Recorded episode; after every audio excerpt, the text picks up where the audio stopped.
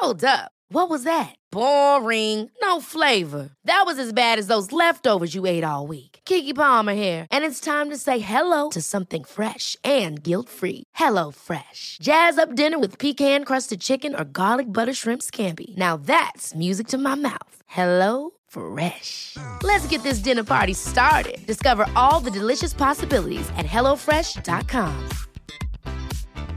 Even on a budget, quality is non-negotiable. That's why Quince is the place to score high-end essentials at 50 to 80% less than similar brands. Get your hands on buttery soft cashmere sweaters from just 60 bucks, Italian leather jackets, and so much more. And the best part about Quince, they exclusively partner with factories committed to safe, ethical, and responsible manufacturing. Elevate your style without the elevated price tag with Quince. Go to quince.com slash upgrade for free shipping and 365-day returns.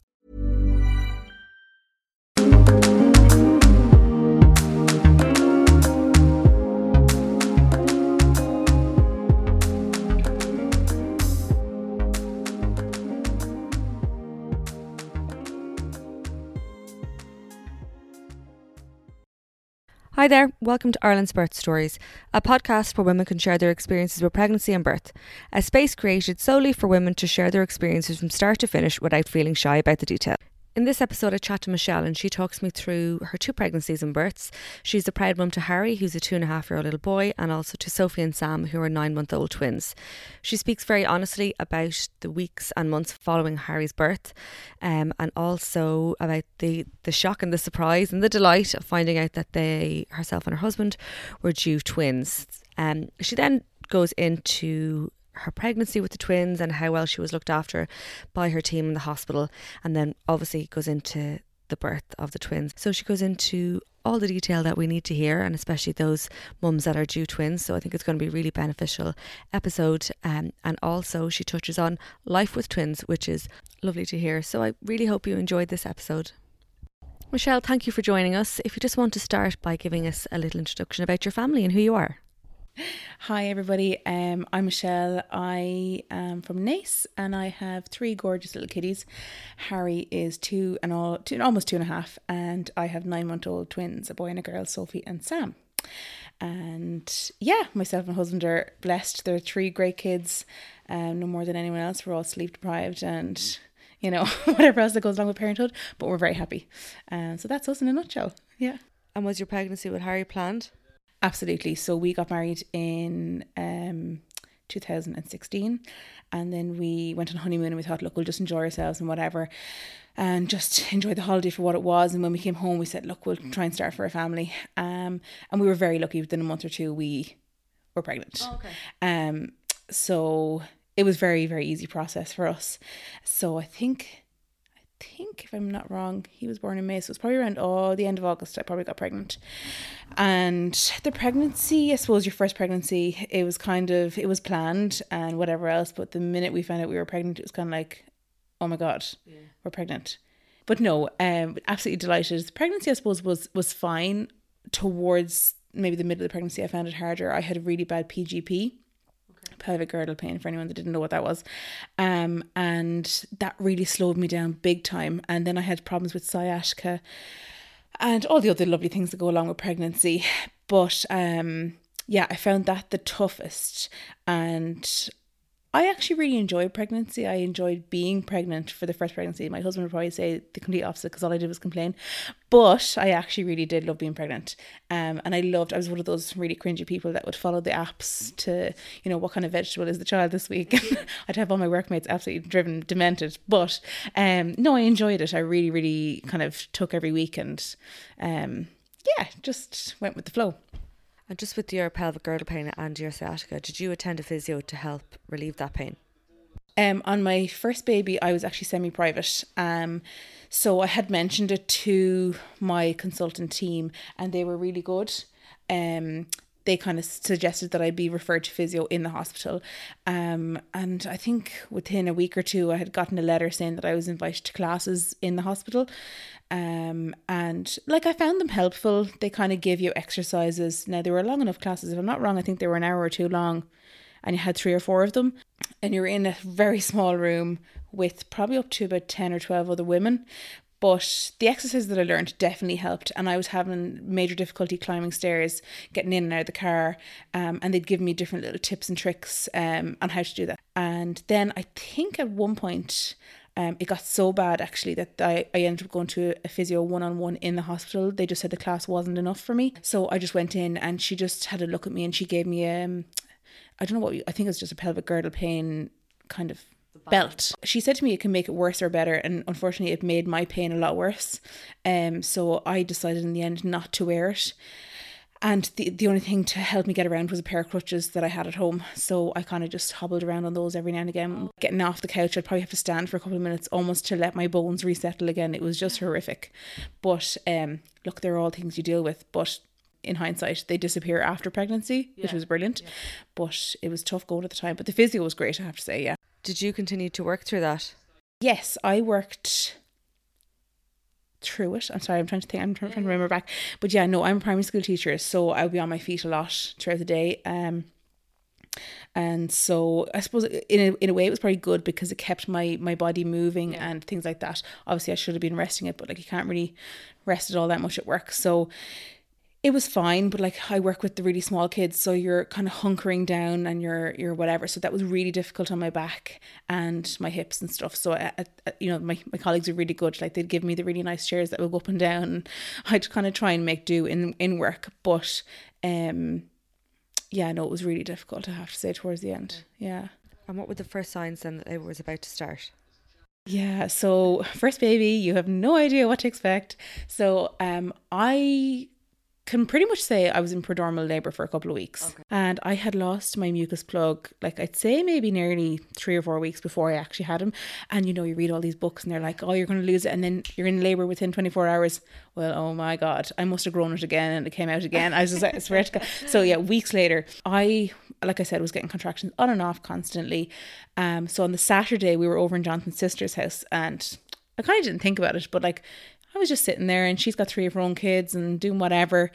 And then I just kind of turned to Jonathan and his sister and I said, Oh my God, like, I kind of getting pains every 20 minutes. And Jonathan goes, Are you kidding me? And I was like, No, no, like, I've just been sitting here trying to record it. So I went home and of course I, I felt like it was coming on and then by the evening it was completely gone. Then Sunday I, I, I tried, I think, to just get up and get on with it. But like, you know, you're just waiting for it to happen. Um, so I think I actually ended up cooking a roast chicken that day and like just doing whatever.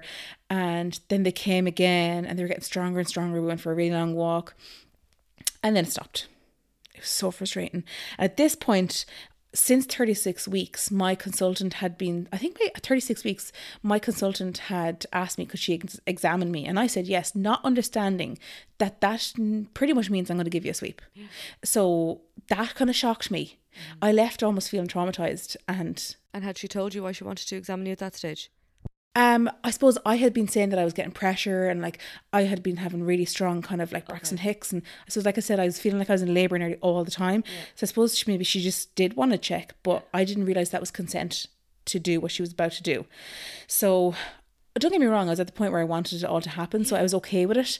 But I think her having done that, you know, made this whole prodromal thing worse for the next couple of weeks.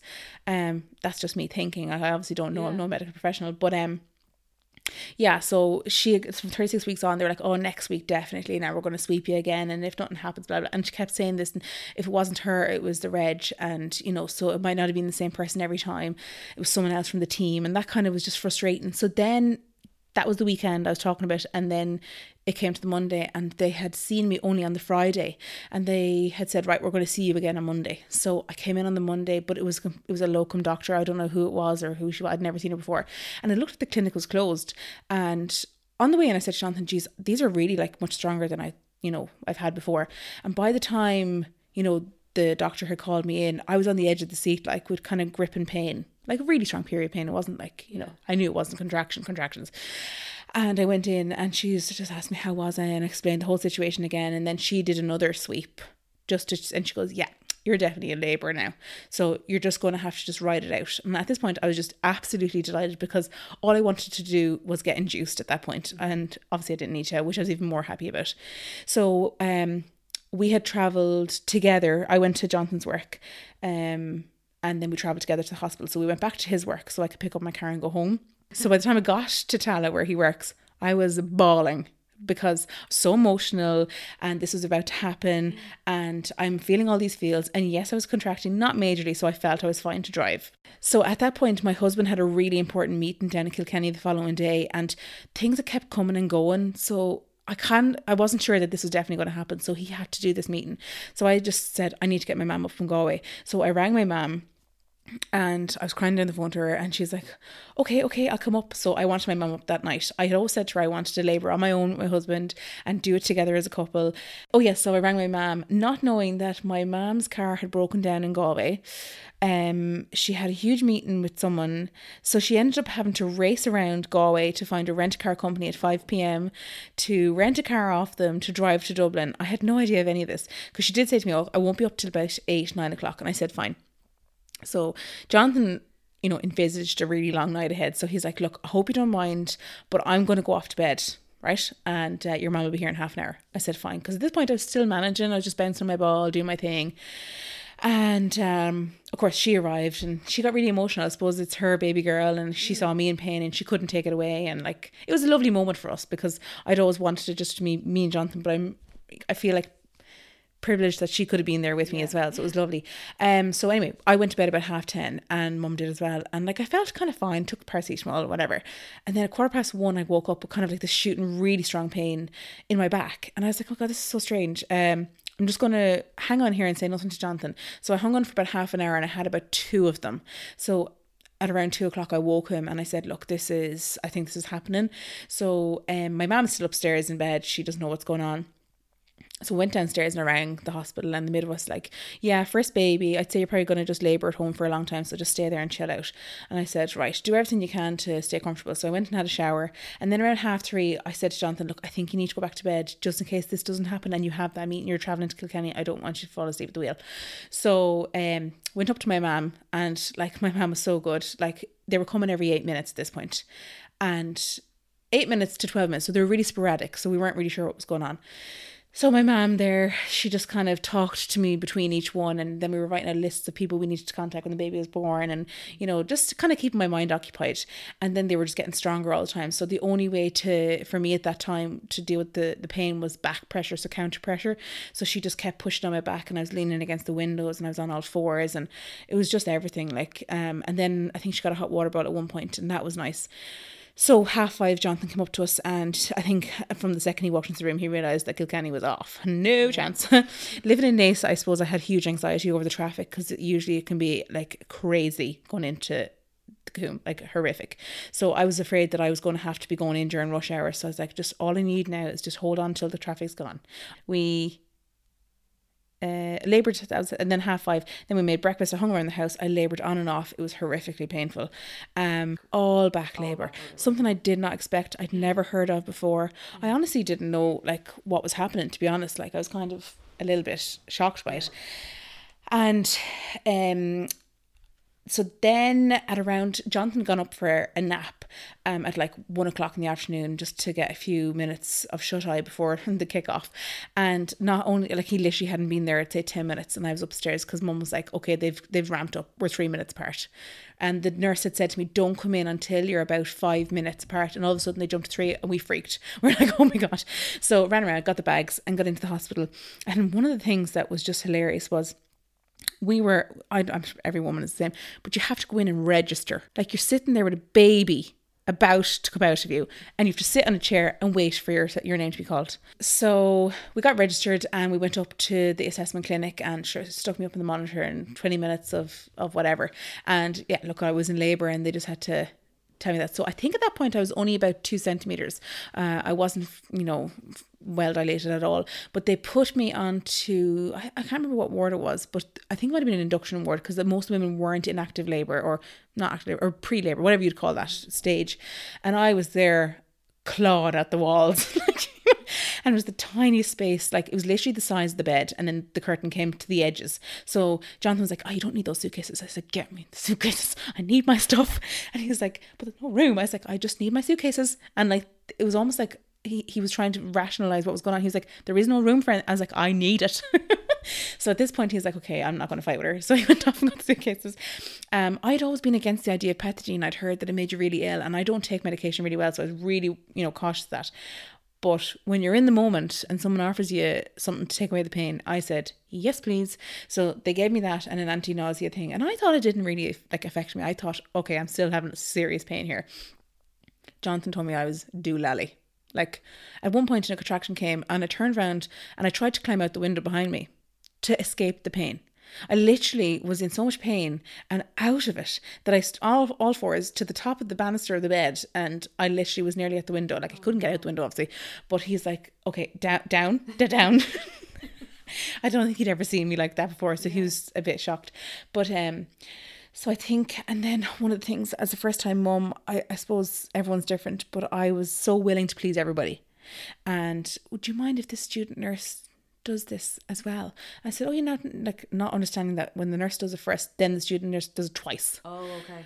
Um, um, or the student nurse does it first and then can't get the right accurate reading, so the nurse does it to make sure that's the right. And I just didn't understand all that, but you know, I just thought I'm too. I'm a people pleaser, so I said, yeah, no problem. Look, everyone has to learn, and you know, I get that.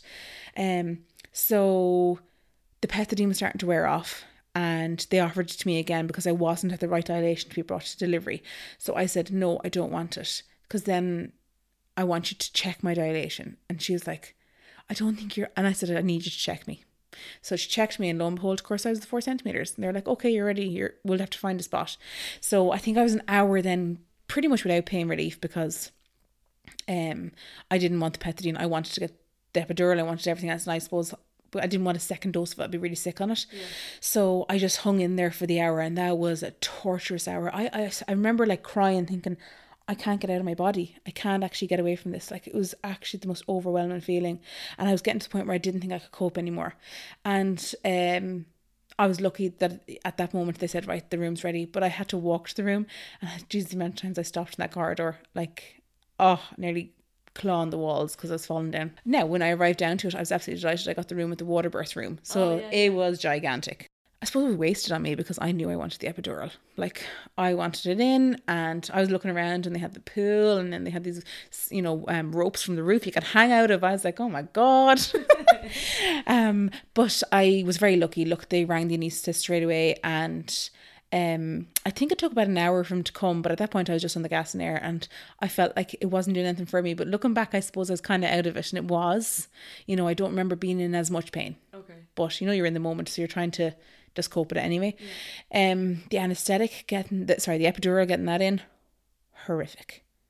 Like I'm kind of scared of needles, anyways, and um, they just found it kind of hard to, to to get it in. I think it, I think the average is about half an hour, but I think I was about forty five minutes there. Jonathan, I think, said it was probably the worst thing he'd ever seen, as in it was the most it was the hardest thing for him to experience because he couldn't do anything um he literally i had to stay still and hold on to that pillow for dear life and then when she said you're going to feel a pop well jeepers i felt a pop like as it entered obviously mm-hmm. whatever area it needed to be in. And then the electric shock down the legs. I just had to try and stay still as I could. Boy, it was so worth it. Okay. Oh my God. From that point onwards, that was about half nine, it all kind of kicked in. It took 20 minutes for it to, to work. And then I can be honest, I couldn't feel anything. So um, they handed me the pump, and every time I felt any kind of sensation coming back, I click on it, and obviously it gives you a little extra dose. But what I think what happened, if I'm not wrong, is they had set the limit on the pump too high. So I was double pumping and I was I'm I'm talking my legs were like they I couldn't move them. Like I literally couldn't move them. So I was double pumping and I think one of the doctors came in the following morning so I was on it for nearly at that point I was probably on it like it was probably eight, seven or eight hours at that point. Because I don't think I've seen a woman actually empty an epidural bag we're putting a new bag in. And I was like, um, and then that's when they realized that I was obviously double pumping, that the amount level hadn't been restricted to whatever it was meant to be obviously maybe it didn't have any medical issues with it but one of the things with the epidural um and obviously you sign a waiver and all this kind of one in 1000 and one in 10 like and it was only after like maybe a couple of weeks I had a numb patch on my left leg around my thigh and like like a huge patch like I'd say you're I don't know how big would you describe it as? A bag of sugar. Okay. that size kind of size.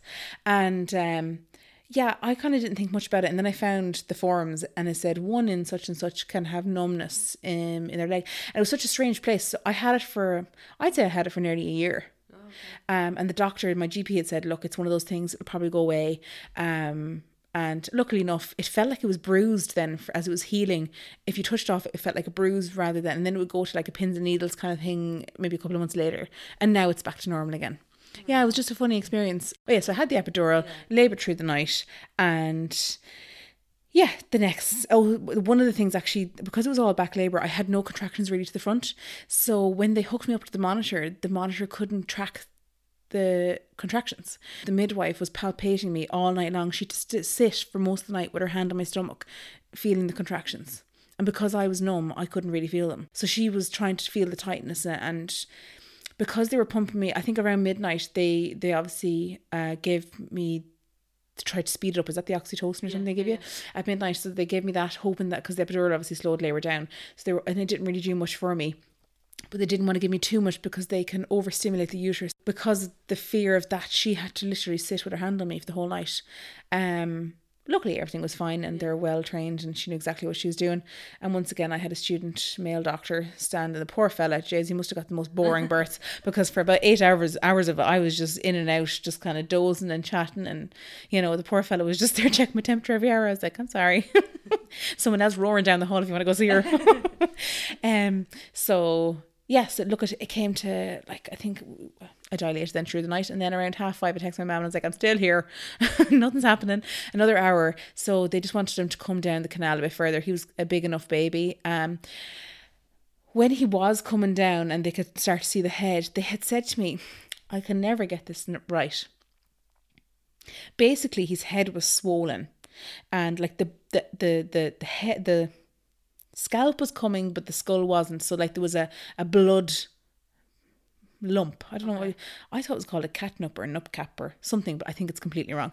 But basically, when he came out, he had this massive. I suppose you might have it if you had a vacuum birth, but it, there was no instruments used. He just whatever he came down to the canal, there was a suction on him. Mm-hmm. Um, so they were kind of just trying to to get that sorted. So he. he was 8 13 so he was a big boy he was 4 kilos um and I was pushing for only half an hour. You know, it was really good. The nurses were like, yeah, this is brilliant. Just go for it. And you know, you'd like think about all these moments. Like, you know, when you get married, you imagine yourself walking down the yeah. aisle. And then you imagine when this baby arrives, they're going to just be placed on you and you're just going to feel ultimate love.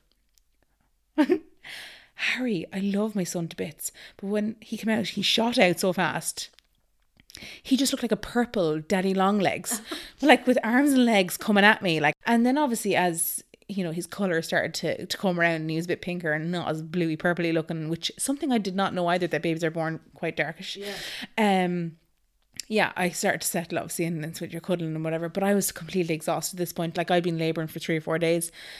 So I was so tired. But like they they obviously I wanted to try and breastfeed. That was my my plan. So obviously he he was put on straight away and hoped that he latched and things like that.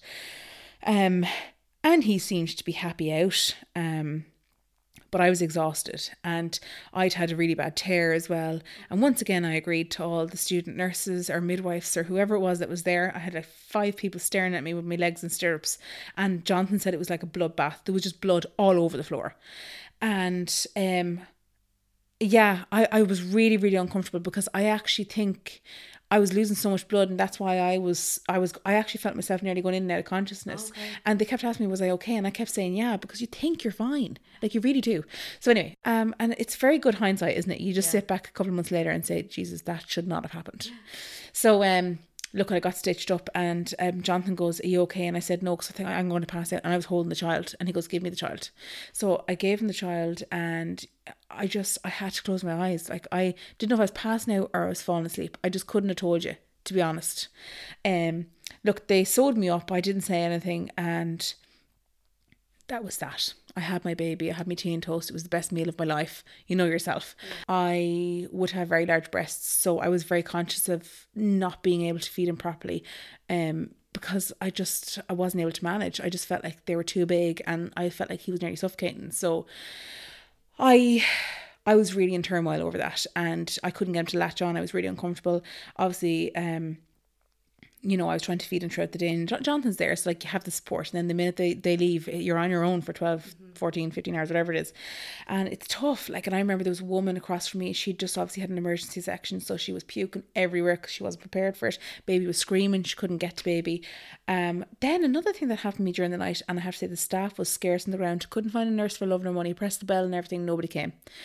I went to the toilet and I'd left Harry beside the bed because I didn't know what else to do. Like, who else to call. There was no one there. One man was at diagonal. She was a foreign lady, really nice, and she'd been there two nights already. And she said, "Oh, I'll look after him." And I said, "Oh, thanks." So I just went to the toilet and I came back, and I was actually kind of worried. I'd passed a really big clot, something I didn't expect to happen, and it was really, really big. And it almost looked like I don't want to be graphic, but it, looked like a piece of liver. Um, and I didn't know what to do with it in the toilet, so I wrapped it up and put it through in the toilet and flushed it. Came out and I spent nearly an hour trying to find a nurse. Like I obviously didn't want to go too far. I didn't walk any further than two or three doors because my son was on his own. I didn't want to leave him. So I sat and waited and I asked that lady, the foreign lady across the way, and she goes, Oh, it's okay to pass them. So there's me Googling at three o'clock in the morning, absolutely exhausted, frazzled that maybe um something's happening to me. Oh, it's okay as long as it's no bigger than a golf ball or something I was reading. So then I was fr- frantic. I was like, How big was this thing like it was pretty big it was near enough a golf ball you know and then i eventually got a lovely midwife. I think they were just totally understaffed and she was overwhelmed. And she obviously just checked my stomach and it, she said it was fine. You know if anything else happens again do not throw it away. Show it to the nurse or you know just wrap it up and keep it. That's a good point actually because a lot of us would just flush it. If anything ever like that happens just you know keep it in a sanitary pad or in a, a piece of tissue and just keep it.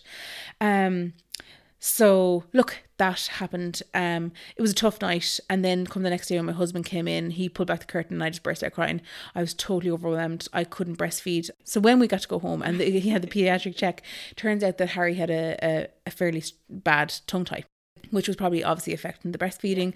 Um, and he wasn't getting enough, I suppose, colostrum or milk. I also wasn't producing very much at all. I have a thyroid issue, which I suppose may have led into the fact that I then couldn't produce much milk.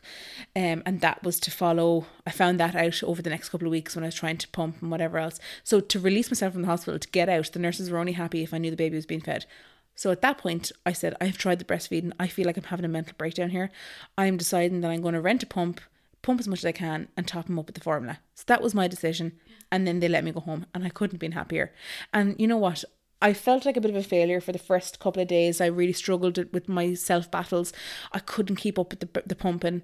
Um, like it was relentless, and then feeding. I was just so exhausted. Um, and like when I was pumping, there was not much coming, or there was loads on one side, nothing on the other. When I say loads, like we're talking thirty mils, like it's nothing at the beginning, but it was just too much. So I just kind of said, look, I've given him, I think it was about a week or two, I'd given him of breast milk. I said, this is the best I can do for him. I've given him all that I can right now. And I think I'm just going to go with the formula because I need to look after myself. And if I'm not well, then I can't mind him. So look, it is what it is. I went on to formula and I didn't look back. Yeah. Did you feel a massive relief then? The relief actually felt I felt in the hospital when I decided I was going to combine feed, and then no, there was a lot of guilt, there was a lot of upset when I had decided because I felt like the failure, it, I couldn't actually fulfill what I I always wanted to do, and that was hard. You know, my mom kept saying, "Stop beating you," because my mom was around for a few days, and she goes, "Stop beating yourself up. I don't want to hear that. Cop on, like you know, you're you've done an amazing job. You've just had a child. You know, she was just trying to big me up. Like, don't forget what has just happened to your body. Like, mm. um." So look, that was what I needed to hear um, in that moment.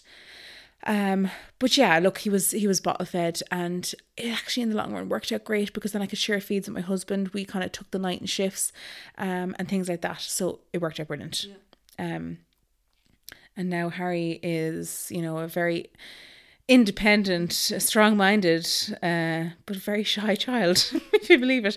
Um, no, but look at and I have to say, even like I suppose there's a huge debate over breastfeed, bottle feed, the whole thing, and everyone has their opinion. And I suppose one of the things for me is if I decided to breastfeed, I always wanted him. I don't know if it was stupid or not because I haven't done much um, research on it.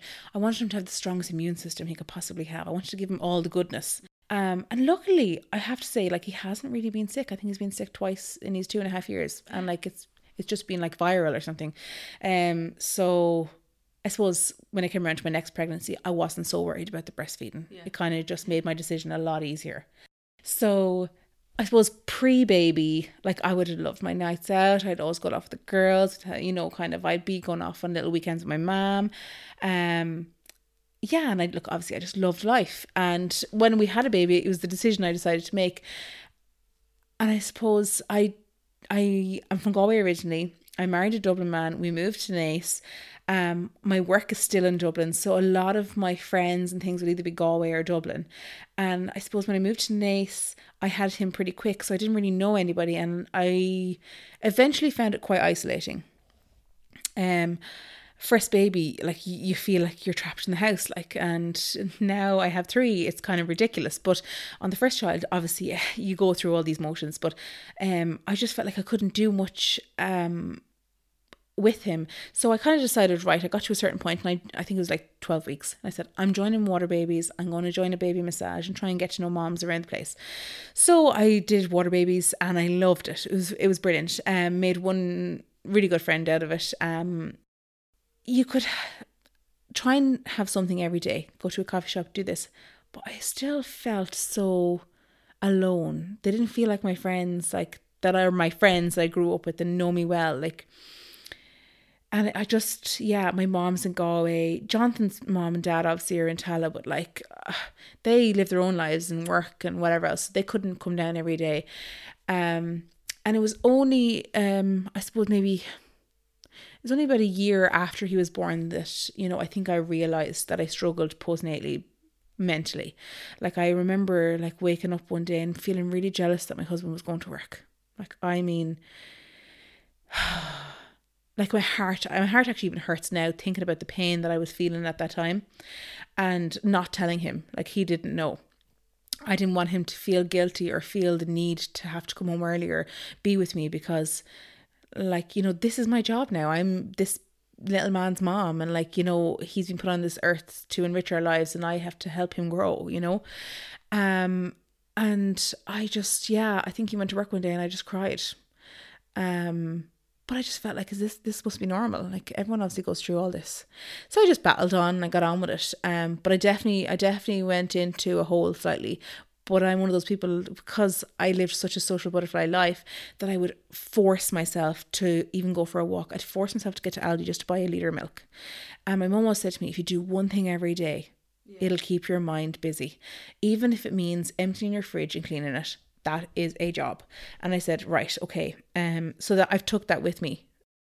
So yeah, look, I definitely struggled on Harry, but I would have I would have urged people like to be very aware of it. Like I thought I would be really aware of it going into it, but I just battled on it on my own. Um by no means was it like, you know, was I at my wits end or anything yeah. but i definitely had signs that i was dealing with a postnatal depression type thing um, and i'm okay to admit that now because i just knew i needed to be aware of it and when i did mention it to my husband when we got pregnant on this uh, on with the twins he goes i really need you to be honest you know yeah.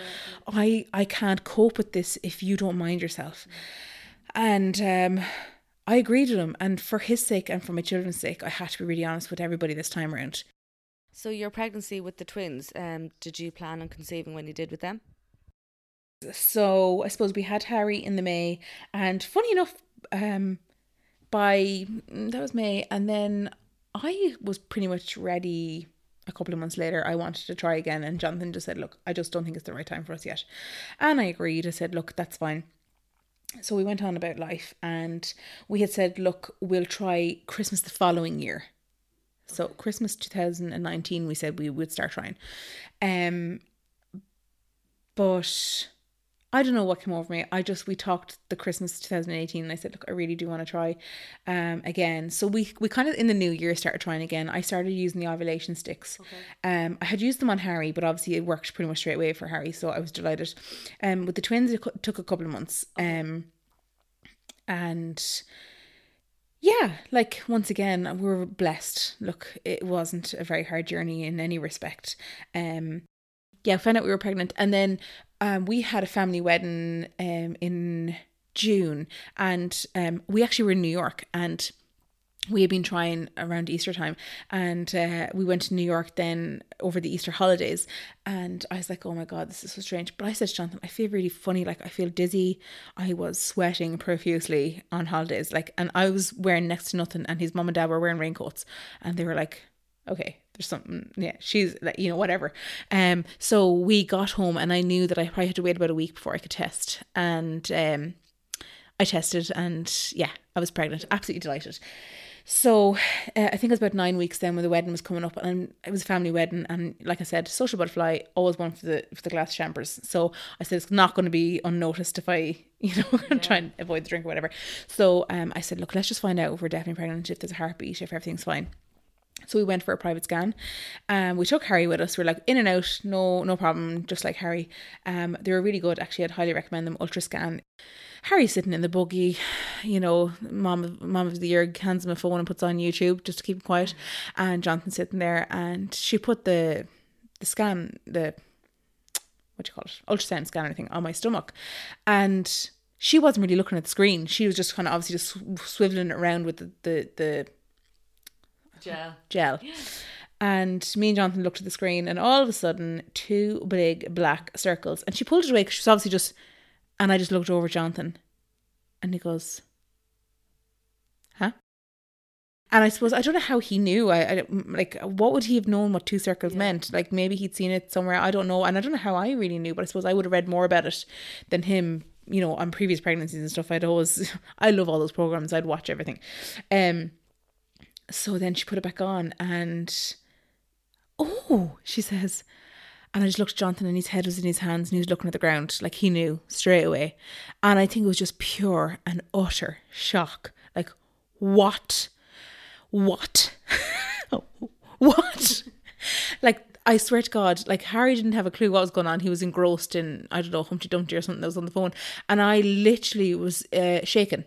Like my hand was above my head to the right, and I just remember my hand going like this. I just remember just seeing everything. Like I was just like, "What?" And so, how did you feel at that time? I shock, fear, um, anxiety, um, all these mm, crazy feelings obviously then we're sitting there for 10 minutes obviously getting the heartbeats and you know oh yeah here's one and here's the other and this one's here and this one and there's and all this over my head. Didn't have a clue what the woman said only that they have two babies in there and they both have heartbeats.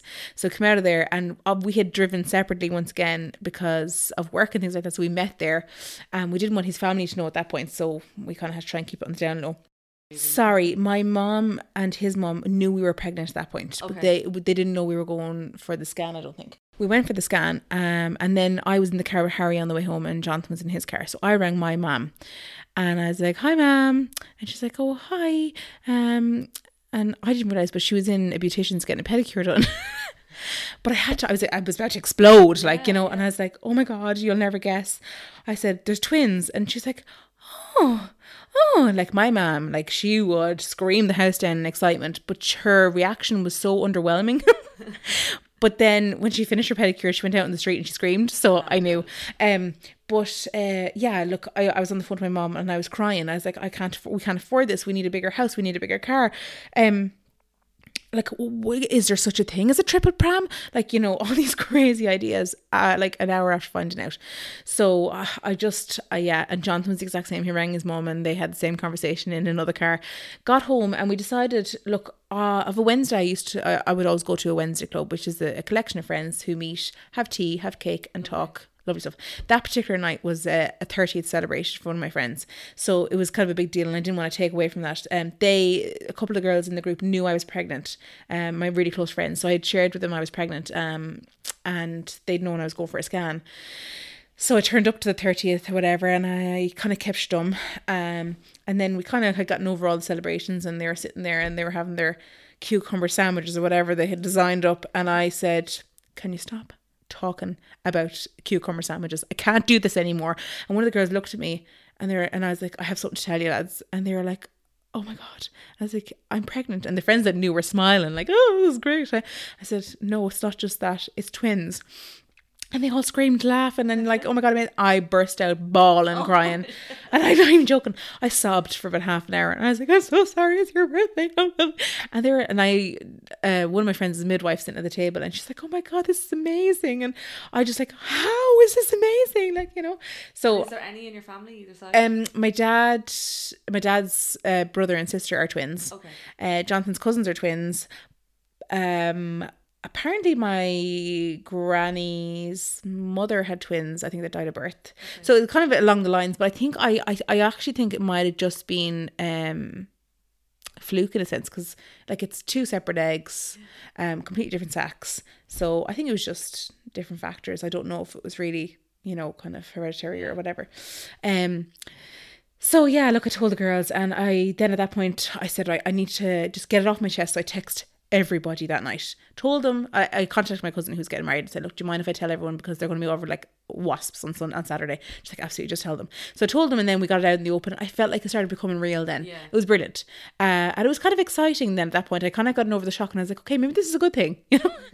um, so um yeah look at over the next couple of weeks i just felt normal like i kind of had the normal nausea um same things again just yeah normal pregnancy things like you know aches and pains and whatever same as on harry like i was starting to feel a bit achy and stuff um and uh obviously being a primary school teacher i was on my feet a lot and I was teaching in a class that year. So I was uh, really feeling it um, tired wise. The tiredness was overwhelming on the twins.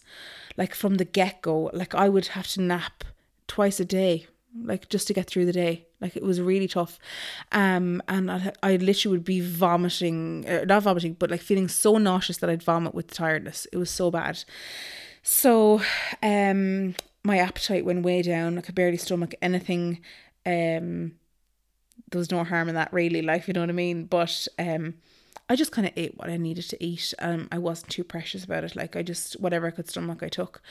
Um, and someone had said to me that on a multiple birth, like twins, I think I don't know triplets and whatever, could be more. But um, I Selling a little or a lot? Shopify helps you do your thing however you cha-ching. Shopify is the global commerce platform that helps you sell at every stage of your business. From the launch your online shop stage to the first real life store stage, all the way to the did we just hit a million orders stage.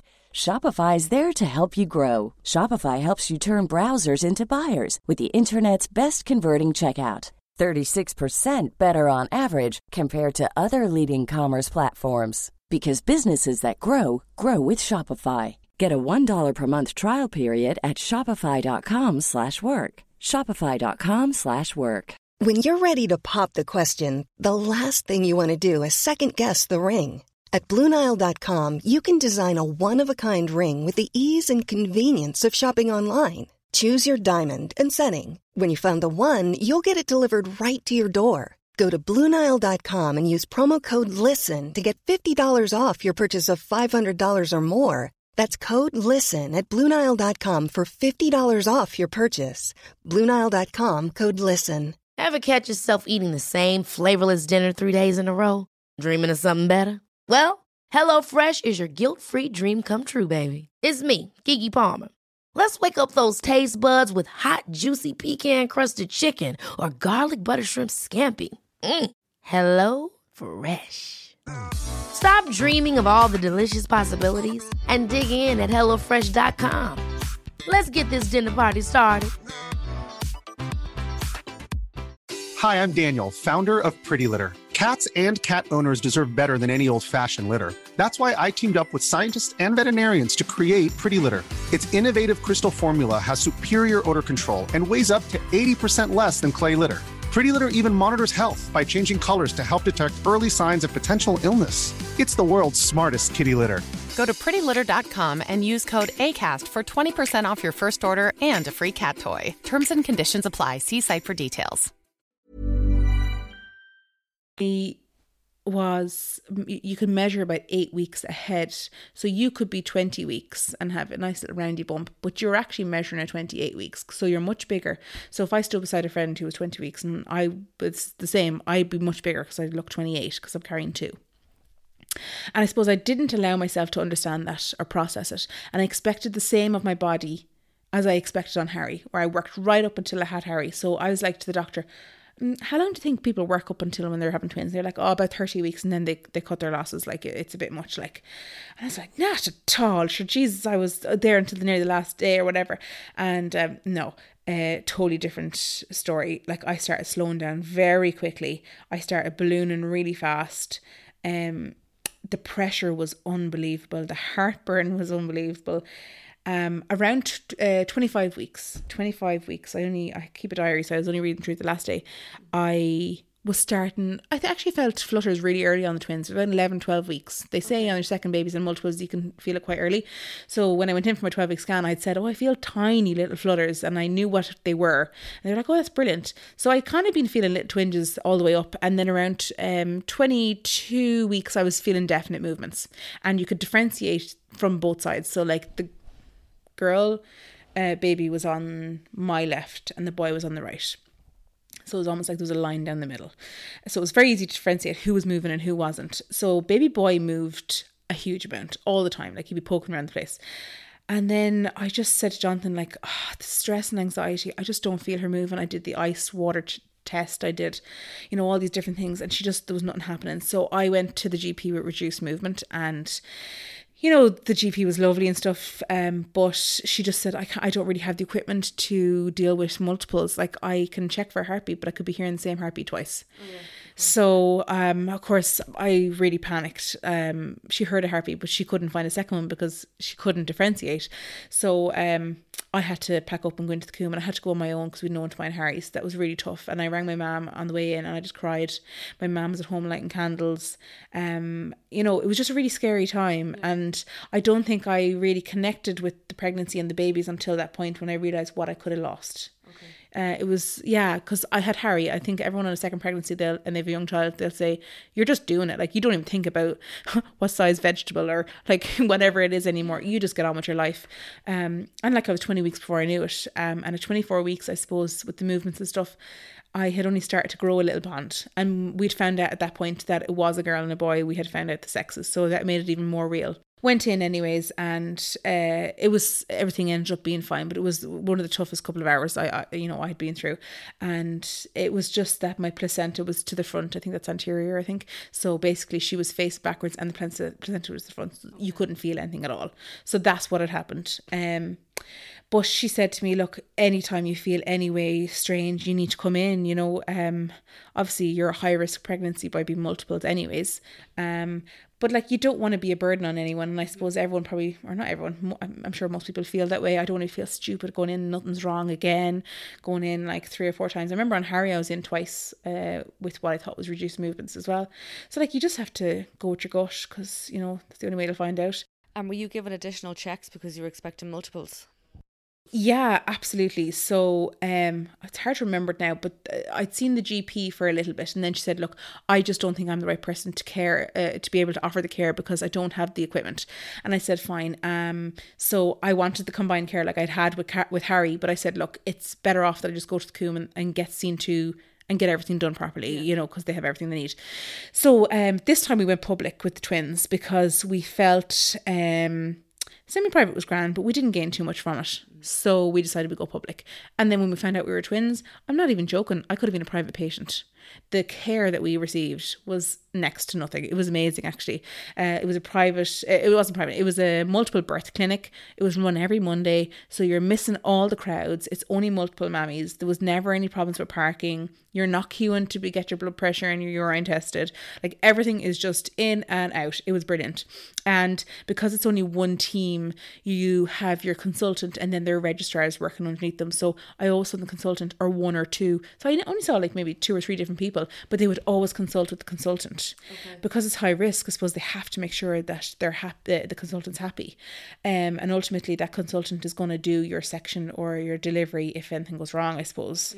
Um, so look, um, we were treated brilliantly. Um, so yeah, so uh, we would have got scanned every time we were in. So can you remember how often then you would have went in for scans and checks? It's hard to remember now, but like uh, obviously we got our 23 week scan that was in the scanning unit. That was oh my god, I didn't expect it, but that took an hour and a half. Um that was that was tough actually because I was quite big at the time um size wise like I was well pretty much if I was what 23 weeks and then add on another 8 so like I was pretty big you can imagine and I was laying there for an hour and a half and they thought they found something wrong with Sam's bladder and took a while to figure out that they didn't. And they couldn't find they couldn't see the hearts clearly enough because they were too small. So we'd come back three weeks later and I had to do it all again with the hearts. So look it was a long process. The, the, the appointments were long when it came to scans and stuff. But the regular appointments in with the reg and whatever were grand. Um I think that was 23 then I think it went down to once a month. Then it went to once every two weeks and then it went down to once a week and then at the end, I think I was I'm not sure I didn't even get to the end. Sorry, we'll get to that.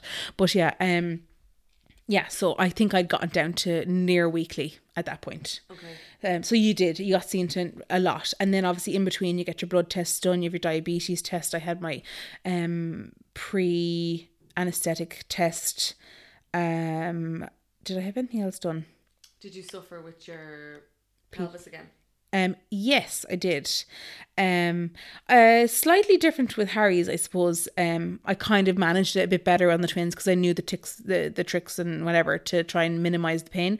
But it's, it definitely was still there. Like, and um, I suppose just getting in and out of bed once you're settled in a position and you even move, you've got two bodies essentially having to resettle in your pelvis and your, your abdomen every time you move. So I found that really tough. Like just the resettling of everything every time you moved, that was really uncomfortable. Go to the toilet a zillion times a night was like the hardest thing ever. The pain of just moving. And then you go to the toilet and you'd probably pee about 10 mils and you'd nearly want to cry. Um, and even if you'd like felt like you'd held your pee and you went to the toilet and you might only pee 30 mils and then the act like it's almost if your bladder like contracted and the pain of it because you'd held it for so long and all of a sudden it just emptied but then something uh, the the baby's resettled on your bladder and oh Jesus I just even the thought of it now was tough like I think in the last couple of weeks, I couldn't. I, at this point, I was still working. I wanted to get to 30 weeks. I wanted to get to Halloween. I got to that point. Now, my principal was amazing. Like, you know, he put me in a, in a position where I could take it kind of fairly handy. And I did very light duties in the last couple of weeks. Um, So I did the best I could. And he was really understanding.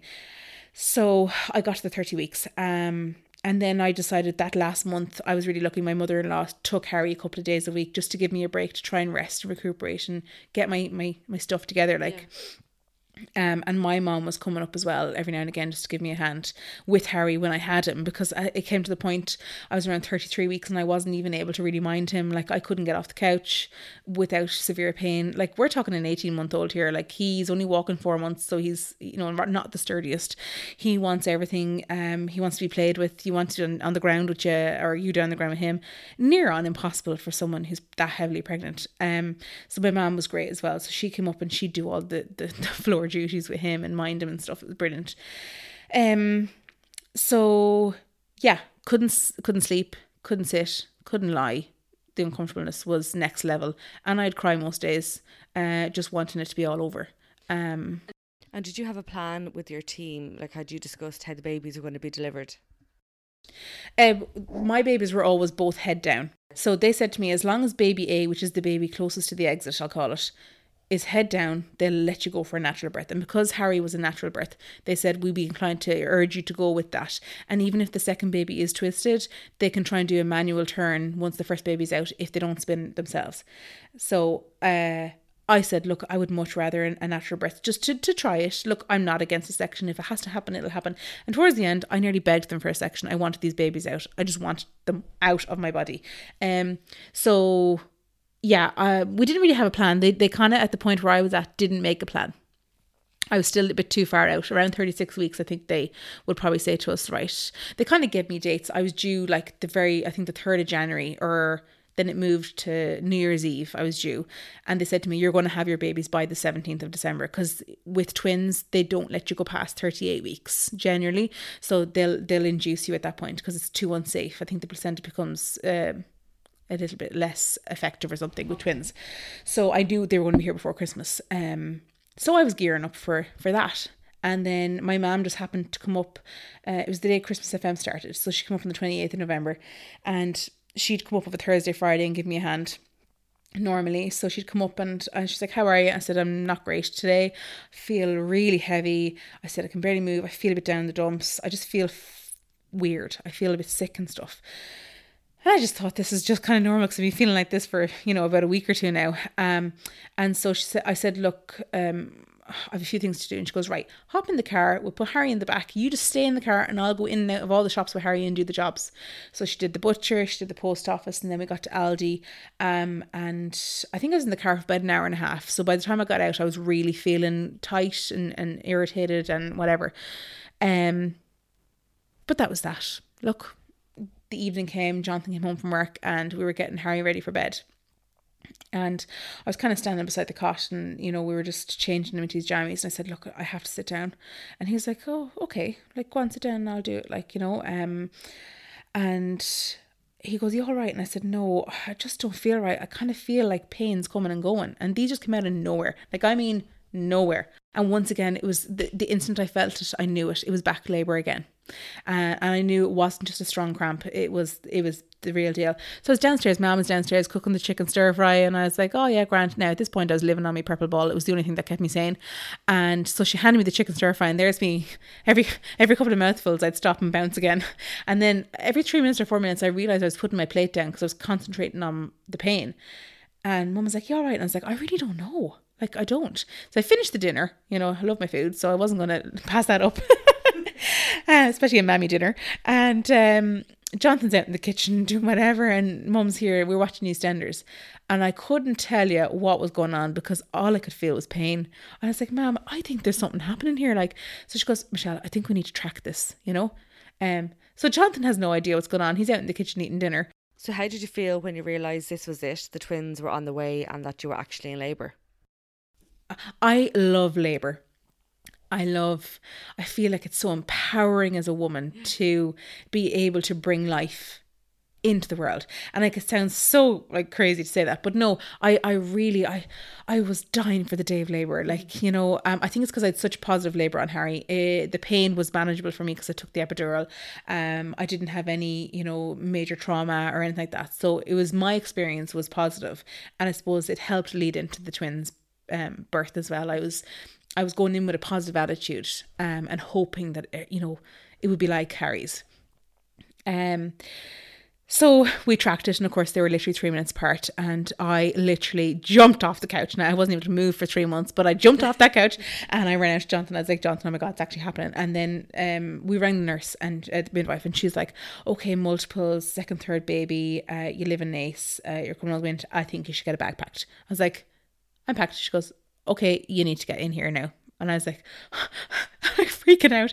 So I went upstairs and I, I don't know what I do. My bag's packed since 30 weeks. So, sorry, how far gone were you at this stage? At this point, I was 35 and 2. So, way earlier than I ever expected. Um, kind of in shock. And I remember just uh, so lucky that my mom was up that day. Maybe my, my body just realised yeah. I can let go now my mom is here, she can mind Harry because my fear was always that I'd end up having to pawn Harry off on someone because Jonathan's family are half an hour away. And like, I don't think I could have waited a half an hour, really, mm. looking at it now. So I suppose maybe my body and my mind knew that there was someone there to mind Harry and I was comfortable. so um look, um yeah, I remember turning around and mum was standing at the door and she goes, I'll see you when you have two more babies. Oh. And I, I just bawled. I got in the car and Jonathan goes, Are you okay? And I was like, I don't know. Um, and yeah, my journey into the hospital, Harry, was pretty horrific because I literally, the pain of the contractions, I was just holding on to the, the bar like uh, above my head. Whereas with these, it was manageable. Like it was nowhere near as painful because we had gotten you know onto the midwife so quickly. Um, so it was just like really bad period cramps at this point. So got in and went to the assessment clinic, and I suppose, like I said, we got treated like royalty because they're multiples. Maybe it's just what they do just to be on the ball and they saw me pretty quickly and they they said that yes you're in labor and like you know you're already three or four centimeters um so they gave me the steroid shots for the lungs because they were still obviously young um and i i make big babies so luckily enough they were you know weighing in pretty good on the scan so uh, i was brought straight to the delivery suite, which was brilliant. There was no hanging around. Um, I think I was about an hour on the gas and air, and once again the anaesthetic was in. The sorry, the epidural was in. Uh, not as traumatic as the first time, but they did find it difficult to get. Actually, jeepers, oh my god, they were trying to find a line uh, like a blood uh, vein to put the cannula in. And I think there must have been three or four different types of personnel that tried to get it in and they couldn't. They clamped my arm so hard that I had a bruise for two months afterwards. It was black and blue. Like they, I think they stabbed me six times to try and find a line and eventually the anaesthetist got a line in um in one a really awkward position. I can't remember where it was now. I think it was right on the top of my arm here. It was really strange. Um um, because they couldn't do the epidural till they could get the line in for the fluids because okay. they need to get antibiotics and everything else in. So anyway, they got it eventually, but that was traumatic. Jesus, I hate needles and getting stabbed yeah. and getting like basically my arms were strangled trying to get the, the veins. But look, I knew it all had to be done for you know for the better and the good of everything. So got those in, got the epidural in. They couldn't get the epidural in that easily, so I I felt a little bit butchered to be honest. But like I said, I would have done anything just get rid of the pain. Um so once that was in, it was a waiting game. We had a beautiful midwife. I, I'm pretty sure her name was Neve. Uh, she was such a lovely girl. We had such good chats throughout the whole night. This girl just seemed on the same level, you know? And she was talking about her family. And uh, the day we'd had the twins was the night of the, the Late Late Toy Show. And she was telling me her traditions of whatever, going to her family and all the cousins play games. And I was like, oh my God, I'm so jealous. And, you know, um, it was just a lovely experience. I'll remember her forever. Um, so yeah, it was sad. She really, really wanted to meet the twins. Um, but my labour went through the night, and I think she was changing shift around half seven, and she had stuff to do. She's like, I'll wait as long as I can. I'll get all my paperwork done and see if they come out by then. But they didn't. So the, the shift changed, and two other ladies came on, and they were lovely, and they kind of just checked me and said, right, I think it's time to go now. We're we're gonna go for it. Um, now they had explained to me and in all my antenatal classes and stuff they'd said to me if you're having multiples you'd expect a lot of people in the room. Like if you're delivering a single baby you might just have the midwife and maybe one or two i don't know i can't remember now. Um, and jonathan said all of a sudden he looked up and there must be between 12 and 15 people in the room. Yeah it was a lot um, and it was crowded. And the sink was overflowing all over the floor. Something had happened to the sink. So they were mopping the floor they were throwing towels down. I think they had pediatric um pediatric um, doctors. Had, yeah, one for each of the babies. Yeah. They had all the incubators. Um, then they had anaesthetists. They had consultants. Then they had a, uh, I think they had a student midwife. Then we have my two midwives, obviously one for each baby or something. Um, there was just so many people, but I had been warned about that, and I was okay with it. Yeah, so look, it came to the pushing, and they were significantly smaller than Harry. Harry was eight thirteen. Uh, Sophie was baby A, so she came out first, and she was six three, I think, or six two six, two or three. So not massively smaller, but she was big for a twin, but she, yeah, she was much smaller than Harry. So let's just say it wasn't that hard to get her out. So once again, half an hour pushing and she came out. Um, and they took her straight away over to the, the pediatric doctor and they gave her the okay. I don't actually remember the next half an hour essentially. Um, I, I said to Jonathan, I don't think I even asked you, was she okay? I forgot that I'd given birth to a child. Like I was so focused on the next one because I knew the next one was the problem. Um, and they always say the second one is going to be the trickiest. And I was so scared, like so scared. Um, so Jonathan was holding Sophie and I didn't even know if she was fine or not. I just couldn't focus on it. So basically, once the first baby's out, the fear is that second baby will flip and become breech, or you know they'll have to do a manual extraction where they put the hand in and take it out if it's not facing the right way. And all these fears were like ah, because they've been head down since since forever. So they just get the scanner on your tummy, and luckily, little Sam, my little boy boy, stayed where he was, and um, yeah, he was only five ten, so he was smaller again. So he kept his head down, and twenty minutes later, then I pushed him out. So I just had to actually do nothing for a while. They just let him his head engage itself. It was quite That's amazing. amazing yeah, it? like yeah, like I was just like, do you have to start pushing down or something? And they were like, no, he'll just start making his way down. The, he's all this space now. He's probably stretching his arms and legs. So yeah, he came out and they took him away pretty sharpish as well to check on him. And they were both healthy, both breathing really well. Um, they were super happy with them. And all of a sudden, these 15 people went down to like three. And I was like, oh my god everything's fine i've actually done this and they're okay and they'd handed sam to me because sophie was with jonathan um, so I didn't actually get skin to skin with her straight away. Um, but I think I had Sam in my arms for about 40 minutes before they handed Sophie to me because I was trying to feed Sam a bottle. I decided at this point it was breast, it was bottle feeding yeah. all the way. Especially with twins, I couldn't have coped um with that stress. So I just said no, straight on the bottle. I'm totally happy with my decision. So I was feeding Sam and Jonathan was feeding Sophie, and then they just put the both of them up on me, and I was like, Oh my god!" But I was like, how am I supposed to feed two bottles, two babies, and hold like this? This was so alien to me. Um, so um, I was holding on to the babies for about an hour after that, and then I just said, to Jonathan, look, I'm really tired. I can't do this anymore. Like I'm just so exhausted. So the nurses put one of them, I think, into a cot, and I think Jonathan held the other one. And then once um, I think I was stitched up and whatever else and all that jazz, pretty sharpish. It wasn't as bad as on Harry's, and yeah, it was grand. Got my tea and toast, ate Jonathan's too, and um, it's the least you could have done for me. And no, um, and then it was kind of they just transferred us because obviously the rooms were in demand so much, so they just threw us uh, into a holding room across the way, I think. And at that point, I felt uh, weird. I was like lying in the bed because I was my epidural was still in effect. I couldn't really essentially move. Um, I had to shimmy onto this new bed, and then I just looked over, and the twins were in the same cot, and I was like, these are my babies. Like you, you can't seem to connect from what's just happened to these babies. It's very difficult.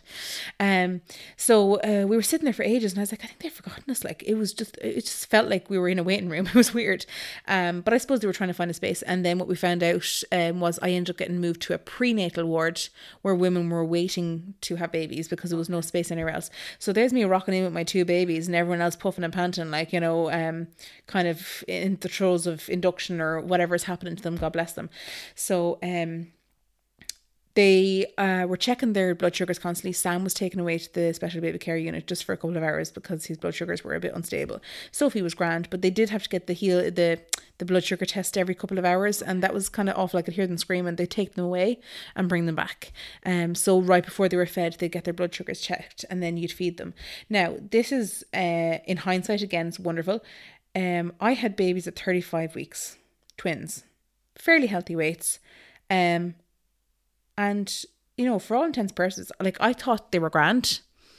But looking back, I 100% think I should not have been given those two babies to manage by myself. The babies were not very capable of of sucking at all. It was taking me up to an hour to get 15 10 to 15 mils into each one. So like I was feeding for an hour and then stopping and feeding again for another hour with the second baby. I'd get maybe half an hour break maybe maybe an hour if I was super lucky. But between nappy changes and going to the toilet and getting something to eat, there was no break, and I'm back again because it's on the third hour. It was intense, and the babies weren't drinking. And they were bringing up mucus and phlegm, and I was freaking out. I was like, I can't actually even cope with this.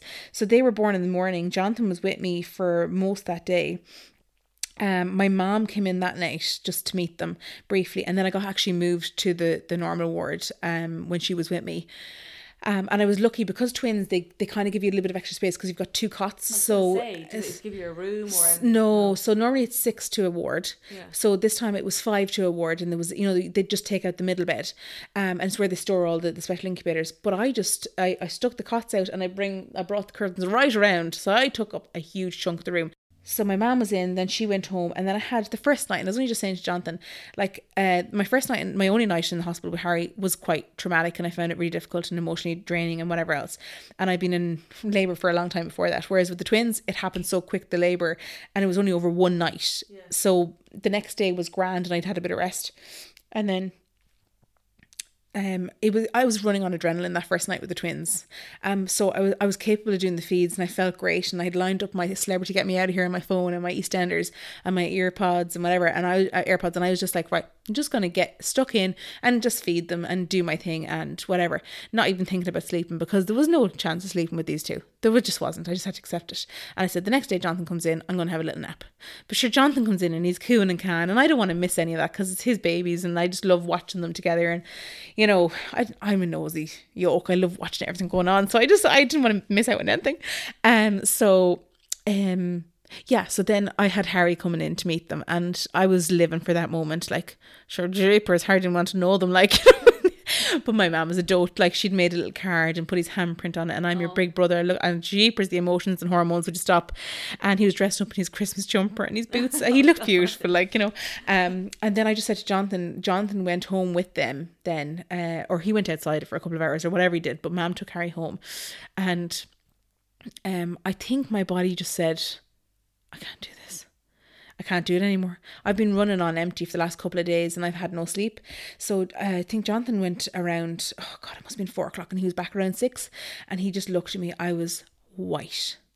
I was about to fall down. I had two really tough hours with the kids. They wouldn't feed. They were both screaming. Um, there was next to no help really.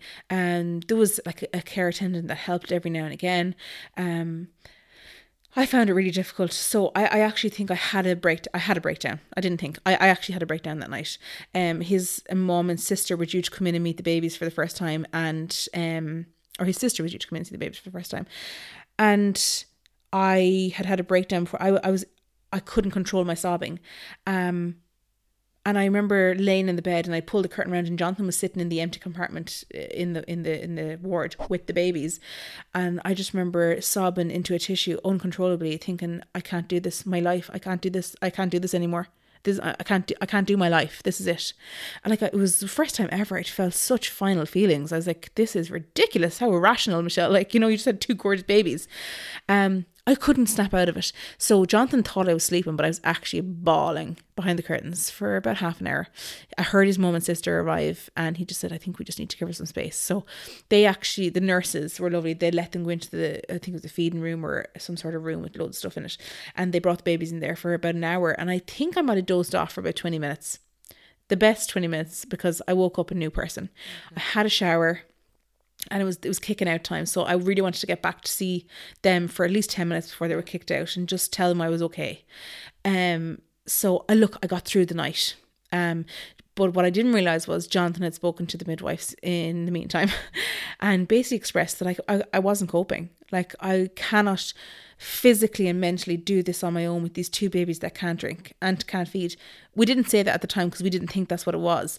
But like I was getting no help. They weren't allowing anybody stay any few minutes longer or anything like that. And we're talking about two premature babies that should have been in special care. Like I 100% think they should have been brought up for feeding or something because I wasn't in any state to mind them.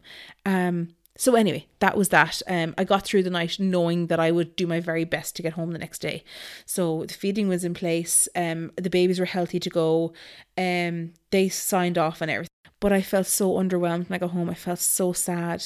I felt so trapped. I felt like can't. But there was no happiness. It was really sad. I couldn't believe it. Like I just, I I think I was in.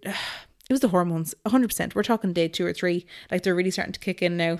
I said to Jonathan, the one mistake we made is I was uh, released on a Sunday midday and I never picked up my meds. Uh, and no one ever thought, and I didn't think of picking up my prescriptions that day. So I went the whole day, night, until the next day around lunchtime without my medication. And I remember waking up on the Monday morning. Jonathan was in changing Harry, and I woke up and I felt like I'd been hit by a bus. I'd never felt so sore in my life. Like my stomach, my back, my arms, my legs. I felt like I'd run a marathon and been hit by a bus at the same time. I couldn't, and the, like my stomach. I don't know if anyone you know can resonate with this feeling. It's almost like your organs have turned to jelly and they're trying to find their way back into your abdomen where they're meant to be. And I, I remember on Harry, it's the most disgusting feeling. I hate it. Everything is so flabby and loose and then your organs are essentially trying to move from your chest cavity back down in. Like it's horrific. I remember it. And then obviously with you know the rawness of your stomach and your uterus and oh it was just terrible. Um but I only when Jonathan had gone off somewhere for half an hour and I said to my mom, Oh my god, I think I need I need medication. Like I haven't taken anything. So she raced down. She's like, Oh my God, I thought you got it from the hospital kind of thing. I said, No. so she raced down and within the evening then I started to perk up because the pain meds were taking control. So it's something I'd urge people massively is do not forget your prescription the day you get out. Um because that was a big mistake on my side because I felt so down the next day and in so much pain. But um, things slowly got easier. My mom went home the following day. Then we were left on our own. That was a huge hurdle. I felt really kind of like, how do we do this? Um, and my husband's self-employed, so you know he works with his family, and it's kind of you know it's not like oh you get your two weeks paternity leave or whatever it is. You know it, it doesn't really work like that in a family business. So um, he was with me for as much as I needed, and he'd take all the time off that I wanted. Um, but I was always conscious that I want to get up and running and I want to get back to myself and I want to start being normal. So Harry would go to Granny and like she'd give us the help by minding him, and we'd stay at home with the twins and try and get used to life with them. And um, obviously, once again, feeding was really difficult. We were buying the tiny bottles from the Coombe and we were flying through them because they were only drinking if, what 15, 20 mils, and there's only 70 in it. So and we couldn't cross contaminate teats, so they had to have a bottle each, and we were wasting so much milk, and it was just so stressful. I remember Jonathan driving into the Coombe one day and buying another three boxes at thirty quid a bottle, nearly uh, thirty quid a box. The the routine of twins is relentless. We didn't know how we were going to do it. My mom went, um, so they were born the end of November. She went home uh, the when I got home from hospital the day after. So we were on our own for about a week, I think, and then she came back the following week. And it was actually I was petrified of her leaving, but it was probably a good thing. We we kind of found our stride for a little yeah. bit. Um, our twins lived in the sitting room for the first month of their lives. My mom moved in every week from Monday to Friday, uh, or Tuesday to Friday, whatever it was, um, because uh, my husband had to work. So we was we'd split the night so we'd take three hours each. So it was 9 to 12 12 to 3 and 3 to 6 um my mom always did 9 to 12 because she's a bit of a night bird um so we always you know would let her just stay up and watch telly. And in those three hours you're always going to be feeding burping changing feeding burping changing. So there's no real break you know and we were doing them alternately. So you're not doing them together at the same time. So you know uh, they were still so young you had to hold them. And like i said you're trying to force milk into them and you know and did you find that you could actually sleep when when you were off duty? I was so exhausted you had no choice but to. Okay. Yeah.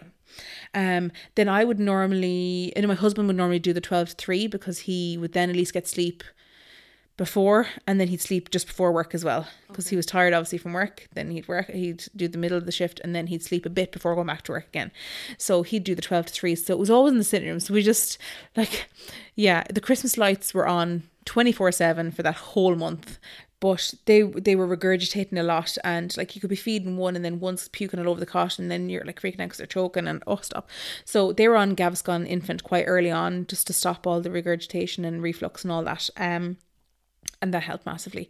So then I'd do the three to six and then I'd pretty much be up from three o'clock every day and then um like I'd do the day and Harry's there or whatever he's not I don't know how it worked.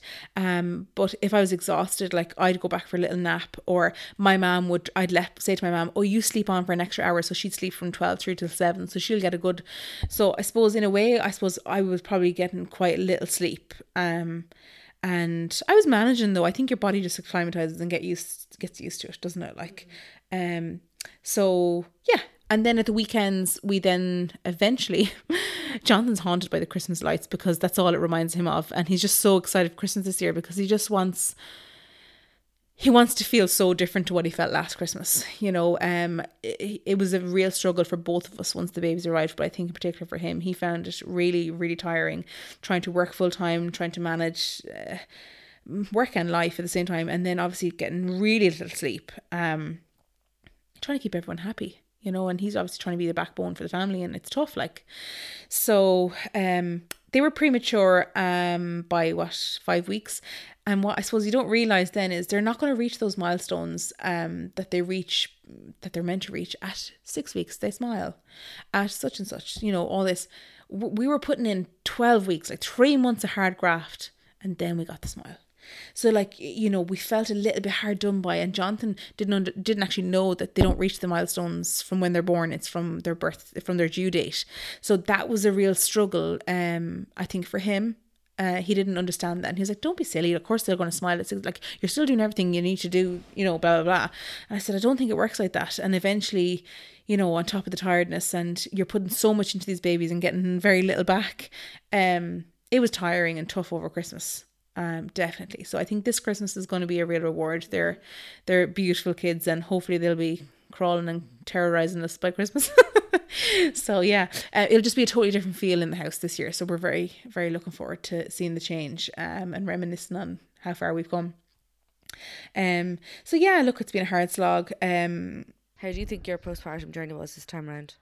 Completely different. Okay. Yeah, completely different. I have off days now, like you mentioned before, mm. definite off days because everyone can have an off day and you don't get enough sleep. Uh, you're trying to diet. You're, you know, you're cranky because you want sugar. Um, um, you have a two year old that's incessantly asking questions, and you feel guilty because all your time is spent with the babies, and he knows that. Like, you know, you're just feeling like you're doing your best and it's not enough. Everyone can feel like that. Um, there's days when I wake up and I say, I'm not even opening the curtain today, and the kids won't even know. Like, let them watch telly. Like I'll I'll just whatever. Like uh, just to get through the day, I've learned you do what you got to do, and you do you get through the day, and your kids will be no worse off for it. Um, so yeah, I've kind of cut myself a little bit of slack because I was always trying to be the perfect mom and perfect this. COVID was tough, you know. Um in a way, I suppose maybe I didn't have it too tough. I was so used to being at home my own with three kids, anyways. But it was the sense of being locked in, and Harry was still going to Granny prior to COVID for a, a couple of days a week just to give me a break. Yeah, look at I, it's affected him definitely. Um, being at home, seeing me with the babies a lot, and constantly has definitely affected him. But yeah, look, COVID was tough, but um, I just had no help then. And like, yeah. there were days I'd ring my mom and I'd cry, and like she was worried for my mental health then at, a couple of times, and you know, that's fine. You know, it was okay for me to cry, but as long as I turned around and said, Look, mom, I am actually genuinely okay here. I just need to get off my chest how I feel, and you are the closest person, bar my husband, that I can talk to. Mm. Um, and you're kind of removed from the situation because he was going through the same thing, feeling guilty that he had to work still full time and I was still dealing with all this at home, like, you know. Um, so look, it, it is what it is. I I feel like uh, I have to see the positives. I got to spend so much time with my kids. I have seen every moment up until now. Like I haven't really missed anything. Um, it's definitely made me a stronger person and a better mom you know i've had to innovate and find ways of entertaining um harry find ways of coping with like two newborns and a toddler. How do you deal with three screaming kids at one time? You're only one person. I've learned that crying is okay.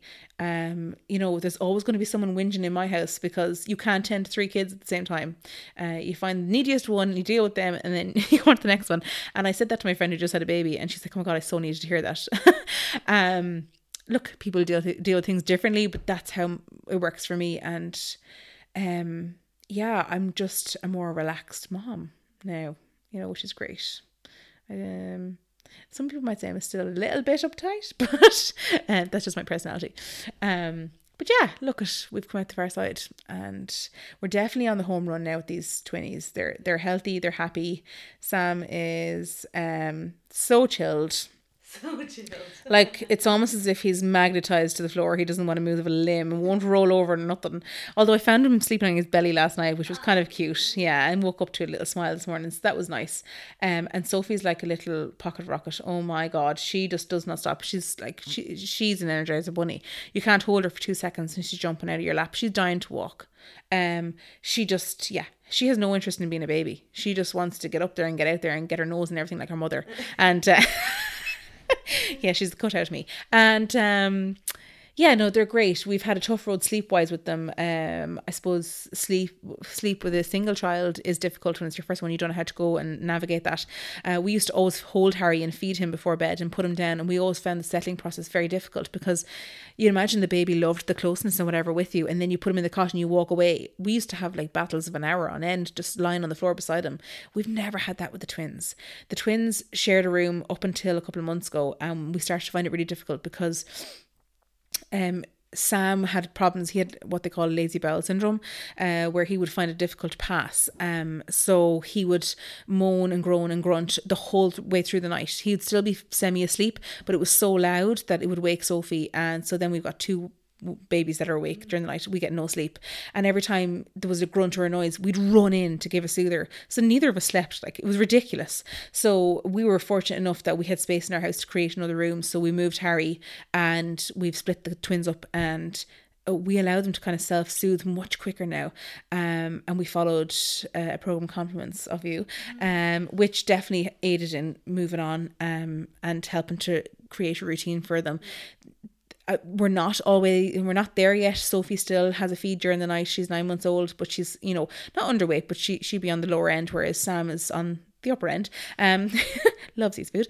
Um, so he doesn't get a feed during the night, and he's happy out, but she'll cry for it. So public health nurse has advised we feed her, um, and that's no big deal. Um, and when she feeds, she settles. It's trying to find the happy medium of when do we try and wean her off, yeah. you know, and how do we go about that? Because if she screams, she's a loud one. She's going to wake everybody. So just to get back to bed, we're like, oh, let's just feed her you know? Um so we'll get there with her um but definitely their their daytime naps have regulated and they sleep for much longer thank god because there was a time there where they'd sleep for 30 minutes. Mm. and you'd see me out in the road with the hair in the bun sunglasses, sunglasses on. Yeah and my my cardigan touching the ground because it's been pulled out by harry i don't know how many times yeah. But um no we're definitely um yeah we're getting there. And i'm back to work this week. Woohoo! Bring it on If you'd like to share your story, you can pop me an email to irelandsbirthstories at gmail.com or you can find me on Instagram under Ireland's Birth Stories. I look forward to bringing you another episode tomorrow.